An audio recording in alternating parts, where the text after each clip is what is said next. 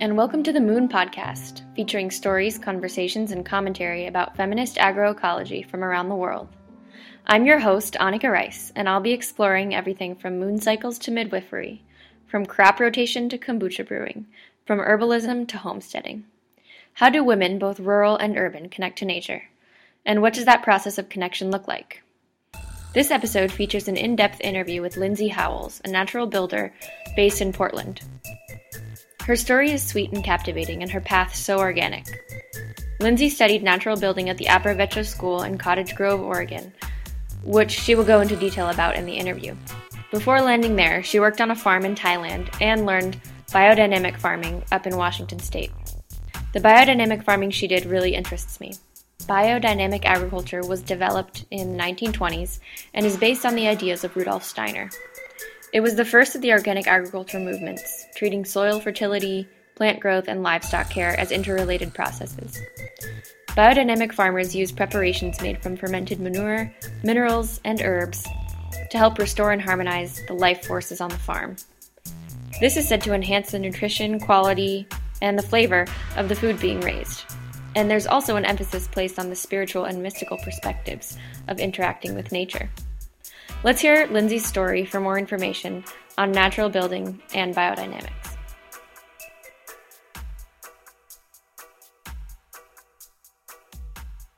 My name is Lindsay Howells. I am a natural builder uh, here in Portland.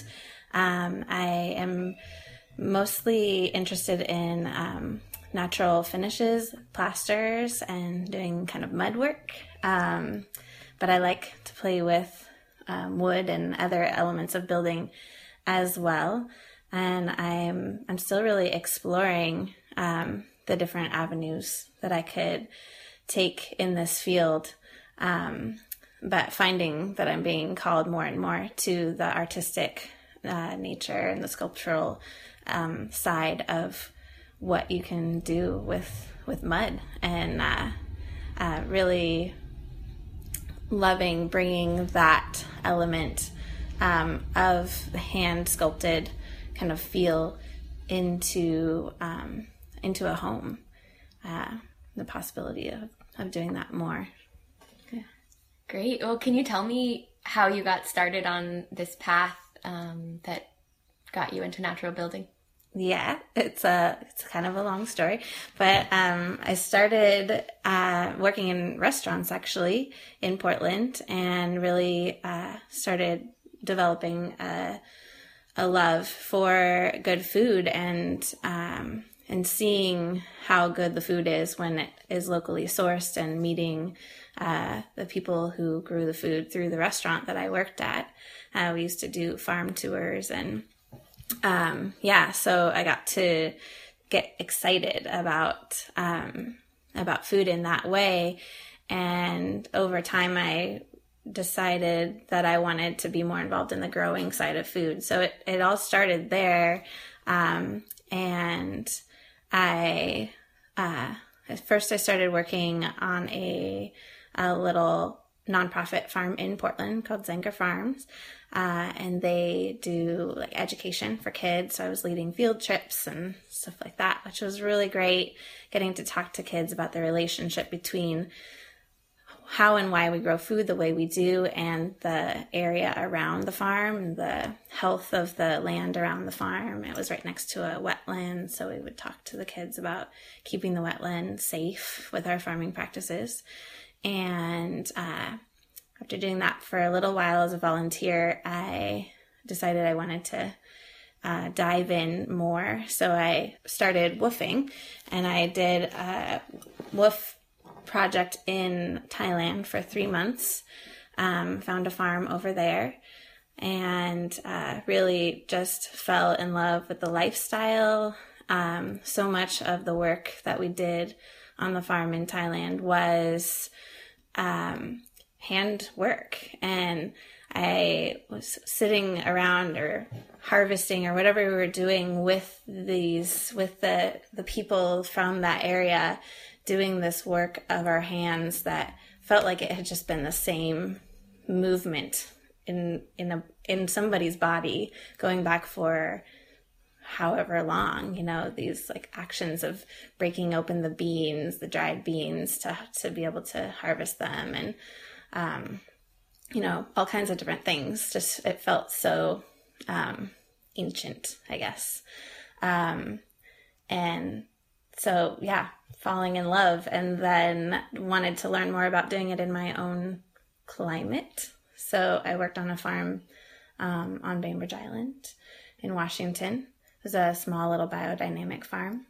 Um, and there I just kind of continued to fall in love with the relationship between how I felt in my body doing that type of work and being outside and being connected to plants and being connected to my food and the resources that I needed to survive, um, and being able to share those resources with other people. Um, and of course, the biodynamic farm was very focused on it, the celestial relationships as well. So I really learned a lot about the moon um, and its relationship to plant growing and all of that. Then I guess I just uh, started realizing how much I got excited whenever we broke out the tools and realizing that I just love building things. Um, I grew up uh, playing in my dad's wood shop and really love, have always loved that tactile, tangible um, expression. And I decided to, to learn more about building and went to a school called Aprovecho in Cottage Grove, which is a natural building and sustainable living school, and did a program there and have been exploring this whole world that opened up to me uh, through that school ever since of uh, different ways that we can think about building our homes.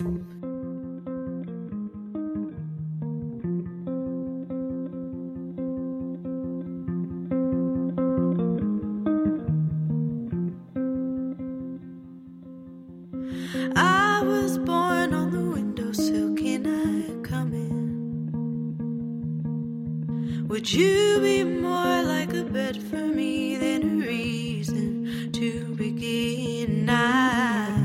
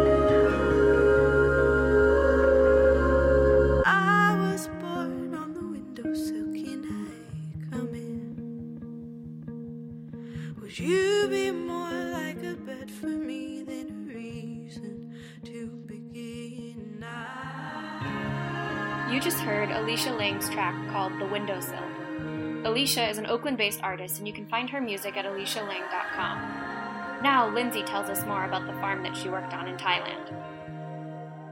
It was kind of a funny little farm. It was actually started by a um, a man from Quebec, and he married a woman from uh, the Lisu Hill tribe. So I thought I was going to go there and learn Thai, and nobody spoke Thai on the farm. Everybody spoke Lisu or French or English. The goal of the farm was to be like as self-sustaining as possible. So we were growing all kinds of things, everything from oranges and bananas and pineapples. There was rice paddies that were rotating soy. Uh, there was big vegetable gardens of all different kinds of vegetables. They, we, we were growing a lot of dried beans and also things like um, castor for oil, potentially for biofuel. Uh, we had an oil press on the farm and we were harvesting and convincing everybody around us to harvest niger seed for cooking oil because the family on the farm had felt like that was a healthier oil than palm oil and had noticed some change in, in their health since they moved from Burma um, and stopped using Niger seed and started using the um, palm oil more for cooking. So they were really into uh, into having that as a as oil and sharing that. And so they had an oil press, and people would come and and get their oil pressed. And we had pigs, so we would use the leftover um, solid from the oil um, as part of the pig food. I started learning Lisu a little bit, just words, and we had no shared language because a lot of the family members that were the ones that were actually working in the field, day in and day out with us, were really didn't speak any English. So it was, they would laugh at me because I'd be gesturing, like, how do you say heavy? And like act like I'm picking up something heavy, you know, and they're just laughing. And it was just this really sweet, um, learning about how you can connect with somebody with no, no common language or common culture through this shared work. I think that's one of the biggest things that I took out of that experience was how important that shared work in terms of community is for like growing relationships.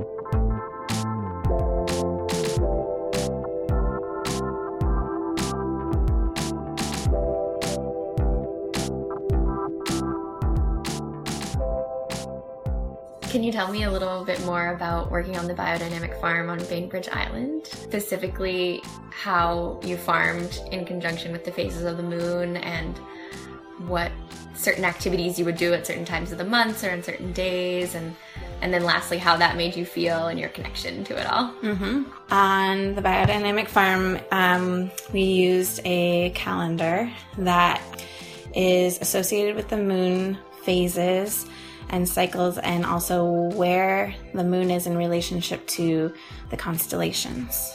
So it's not just about the phases of the moon, but also about where those phases happen in the sky. A full moon in Libra is really different from a full moon in Capricorn or whatever, something like that. So every day the calendar shows where the moon is in what constellation and each constellation has a uh, relationship to earth, water, fire, air. So that can dictate where the moon is. If the moon is in an earth sign, it's a good day for doing anything related to a root. So harvesting carrots or beets or cultivating them or anything like that versus if you are wanting to uh, work with your lettuces or something leafy, then you would wait until a different day uh, when the moon is in a different place. And of course, this is a, a guideline that we can always follow. But if you have two things that there's no other reason why you need to do one before the other, we would check in with that. You know, sometimes you have to harvest because you have to harvest, but oftentimes we would look at that and just kind of be, be pay, paying attention to, um, well, if we can only do one bed, let's do this bed because of the day that we're in. I was there for a full season, like eight eight months or so. By the end of it, I couldn't imagine growing vegetables without knowing where the moon was all the time. It was just so much a part of the daily conversation and also in terms of my own experience we talked a lot about the the relationship between the science and the spirit of it, I guess. Um, the thing that really I came out of that experience with that still, I still think about all the time is this kind of notion of inhale and exhale that everything goes through in relationship to the moon and in relationship to the sun and all of these other things. The moon definitely shows it so, so well. You know, we have the, the tides, we have like this huge thing that we can see that we know is in relationship to the moon. And we have our personal bodies and our cycles. And um, we can really feel and see the evidence of that um, with the moon. But it's also happening with all these other celestial bodies and all this other stuff you know on the farm fields we talked a lot about well the tides are rising so is the water in everything, in the plants and in our bodies. If we want nice, crispy, juicy lettuce, let's harvest that at a time when it's full of water. Would that be when the moon is waxing? It would be as the yes as the moon is waxing is a time. Mm-hmm. and then also if the moon is in a water sign or if the moon is yeah. Also certain times when if the moon is closer. So there's not just the phases of the moon. There's also apogee and perigee, where the moon is closer or further from the Earth, actually, in its in its cycle in the way it's moving. Mm-hmm. So, um, so that affects it as well. One full moon can be further out than another full moon, so that can kind of change slightly. If that makes sense. Yeah, that's yeah. fascinating. What kinds of differences did you see uh, in the plants in terms of the health of the plants or the quality or characteristics of the vegetables with biodynamic farming? It was amazing. Like, it was, I felt like everything that we grew was so um, vibrant in color and flavor. It just kind of glistened. Um, and you'd go to, we would go to the farmer's market and I swear I wasn't it wasn't biased. I was like, our vegetables look great all the time. Um, just yeah. And we would do uh, preps, biodynamic preps, where you spray these different like teas and tinctures and kind of things is the easiest way to describe them. Um, all all um, throughout the, the farm. And those moments were just incredible. The, the, silica prep that we would spray was one that was done on a, a warm day, a sunny day in the morning, and we would spray this silica. It was like quartz crystal ground up. Uh, we'd put it in. You put it in a bucket of water in the morning, and you spin it one direction clockwise, and then you bring it into chaos, and then you spin it back the other direction counterclockwise, and then you bring it back into chaos, and you do that for an hour um, basically you're kind of doing homeopathy. You're like breaking down the energy of this more than actual physical form of of this silica into the water and then we put it in a backpack sprayer and run through the fields spraying all the all the plants and it was my favorite thing it was literally like dancing in the light because you're spraying this crystal water and all the plants are just shimmering and gorgeous and like you're just in this cloud of crystal water. And then the next day, all the tomatoes that were green are now red. All the plants are like way bigger. I swear, just the next day it was like poof. Everything was so much happier. So, wow. Yeah. Oh my gosh. And how about spiritually? What was your connection to the moon like when you were doing the biodynamic farming? Spiritually, for me, I felt I just felt that like that centering or that awareness of of that I was seeing in the external world also in me. I I dreamt more and more vibrantly. I felt just more grounded and just more aware. You know, it's like after you take a yoga class or something like that and you suddenly realize the way you're sitting because you were just practicing your posture or whatever. It kind of felt like that. I'd love to know more about the program and natural building design course that you did at the Aprovecho School mm-hmm. in Cottage Grove, Oregon. Yeah. Can you tell me about that? Aprovecho is a fantastic, fantastic place. It has been some version of a school or scientific laboratory or something like that for 30 years. It started off 30 years ago and it was where the rocket stove was kind of designed and developed. Um, I don't know if you're familiar with rocket stoves, but it's No, a way please. of highly, uh, highly efficiently burning wood through what's called a J tube. So you create basically a, a J shaped, um, hole for the fire and then the wood goes in the side and and the fire burns right at the crux of that J and you feed it really small little sticks and it burns very very efficiently with way less emissions um, and with way less wood used. So it's actually they've been taking uh, rocket stoves all over the world and working with indigenous people who cook in their homes who are having, especially women and children having lung issues. It's a possible alternative way to cook indoors that is healthier. But the school actually broke off from the stove lab a while ago. So the school that I went to is more focused on general sustainable living, homesteading, and natural building skills. And the program that I took was a seven week intensive where we, we built a small structure in seven weeks. And so we had like foundation week and timber framing week, wall systems week, floor, all, all the, all the different parts. I think what's interesting is that we're taught that we need an expert to come in and solve our problems. That's the way our society is designed these days. I had a very like tangible experience of that not being true in this course. Obviously, you can't become an expert in a week um, about any one thing, but being able to wrap my brain around it just enough to where it felt accessible enough to where I could maybe go out and try it again. That was so empowering. And then at the end of the seven week program, we did a practicum and we also did an independent project. The thing that st- still felt the most inaccessible to me after the initial seven weeks was the timber framing.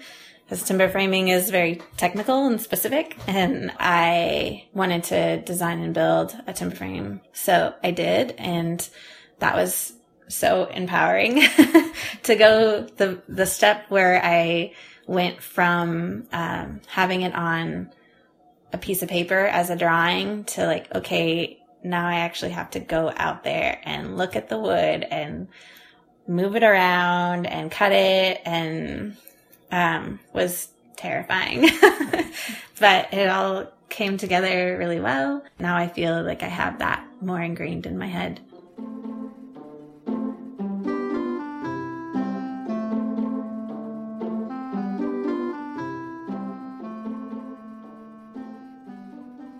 I think that the main thing about women in building that is really important is that there's a need to bring a different type of intentionality and focus to the way we do a lot of things, including building our homes. Women as builders can represent that.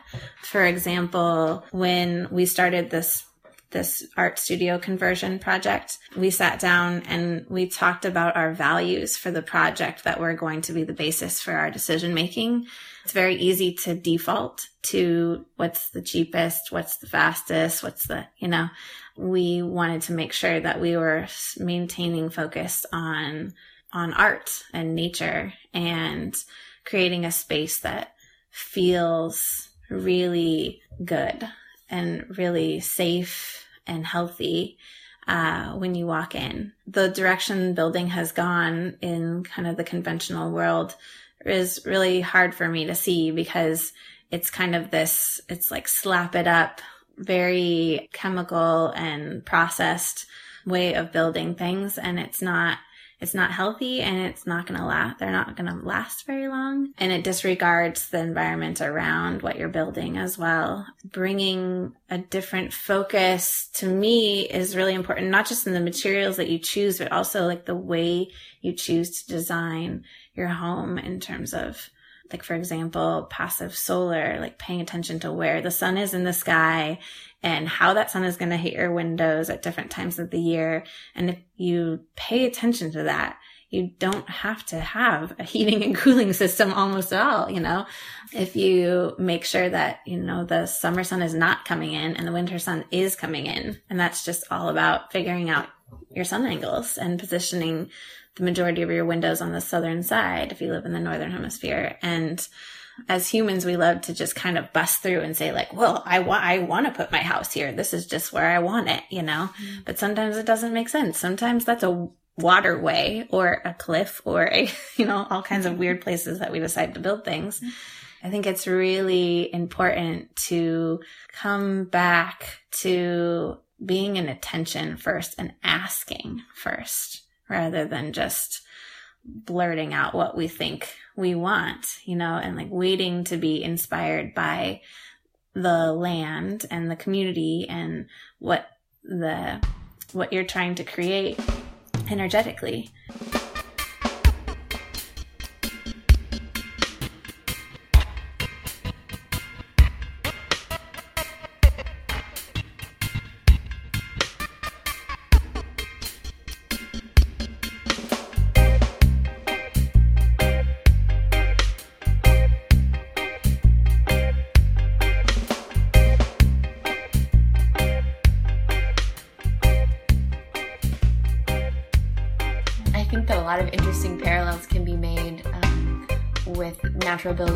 Conventional building, where you're saying conventional building is kind of like a can sometimes be like a slap it up attitude and with using like the cheapest or easiest materials and parallels being made with agroecology and conventional agriculture where mm-hmm. in conventional agriculture it's all about monocropping and it's not integrated in the landscape. And a lot of times people are just throwing pesticides at the crops and creating more environmental problems whereas with agroecology which is um, really rooted in the home and women as caregivers and care- caretakers of the land looking at all the different peripheral aspects of using plants for food and medicine and medicinal uses of plants for the whole family bringing diversity into the crops and etc so Yeah. it's like kind of totally the same concepts and it's it's really cool to hear about natural building as well It is totally the same. And living in Portland, I feel like I'm watching myself be surrounded by a monocrop of houses. Because, I mean, when you can, when you watch them go up, they all are, you know, this OSB is, is like a pressed board plywood. It's a, kind of like a plywood, but made all of like little tiny scraps of glued together wood. And that's what we're, every house, every new house is, every new building is just a OSB box mm-hmm. covered in something pretty to make it look interesting and different, but it's not. They're all, you know, they're all have this kind of thing underneath. And, um, yeah, so I, I totally feel like I'm in a monocrop, like watching mm-hmm. this kind of forest of houses of all the same mm-hmm. house. And if you think about the up around me. longevity of the structures and create and people trying to create a home and a life and a future in them, they're just they're not they're not sustainable and they're not viable for long term kind of visions. Yeah, the um, a lot of the natural building techniques that we use are not. Uh, none of them are new. They were pulling from ancient knowledge of the way we used to do things from all different places all over the world. I mean, there are houses that we know of that are, you know, that have been standing and consecutively lived in for hundreds and hundreds of years that were built with these like traditional natural techniques yeah, I don't see that happening with a lot of these things that are going on around here these days. Yeah. So what is one of your favorite traditional building techniques and can you kind of go into detail about about the process? I'll say that one of my favorite techniques in terms of its capacity uh, for sculptability is cob. You can make a cob house look pretty conventional and square, or you can make it look like a total hobbit hole, or you can make it look anywhere in between, totally sculpted. Um, all the little niches and fun curves and and things that you can do is just amazing. Um, and it's also pretty cool because it's thermal mass. It's not actually insulative. Insulation reflects back the heat or the cold that it's receiving. Um, cob actually slowly takes on the heat of the day, the heat of the sun, or the heat from your fire, um, and absorbs that, holds it, and then re-releases it. If you build your walls right and thick enough, you can still have your walls feel cool to the touch all through your summer day on the inside. And then once the sun goes down, the heat eventually gets through your wall and your walls are warm and radiating heat into your home in the evening when it's cool. And it, like a desert climate or, you know, other climates where, um, you have those hot days and cold nights. Um, it's pretty amazing. What is like your dream natural building, uh, project? And if you had kind of unlimited budget and space and resources, what would you do? How long is this podcast? Um, well, my dream is to build a home on my parents' property um, out in Oregon City, and I have the spot picked out and everything, and it's kind of overlooking where the farm fields would be. What I would ideally want is not a huge space, but a kind of it would be either straw bale or light clay straw, something very insulative on like the north side, and then probably cob or something on the south side. So I would have hopefully kind of a half rounded structure. The main thing that I've got figured out is that I want to have an attached greenhouse on the south side, on part of the south side. Um, which you can do really cool things with that um, in terms of heating and cooling. You can create vents uh, uh, between your greenhouse space and your house, um, on like down low and up high that you can open and close to like let in or keep out cold or hot air between your greenhouse and your house. Um, so you can actually heat your greenhouse in the winter by allowing your wood fire warmed uh, interior space um, to be open to your greenhouse, or you can heat your house and through the greenhouse if the greenhouse is hot my main thing that I really want is I want a shower in my greenhouse. Um, yeah, like a cedar plank, you know, shower, um, maybe with uh, like rock walls or something like that. And then to just kind of be surrounded by awesome plants. I have a lot of dreams about um, having kind of like a tropical wonderland greenhouse where I can grow lemons and sweet potatoes and mangoes. I was, I don't know if you keep a mango in a pot if it won't get really big. I'm not sure. Can you bonsai mango trees? Oh, well, I hope to be able to visit that house one day when you're done with it. Me too.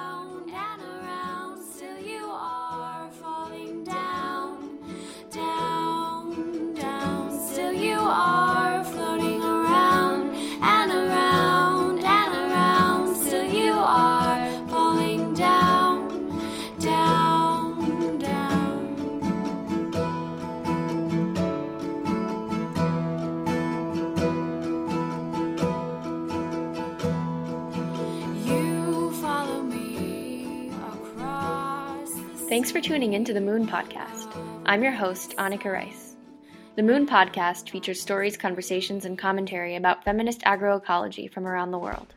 With content about women and by women, we can inspire each other to cultivate our own unique connection to our natural world. This episode featured music by Alycia Lang and Elena Shelton. This podcast is created and produced by Anika Rice.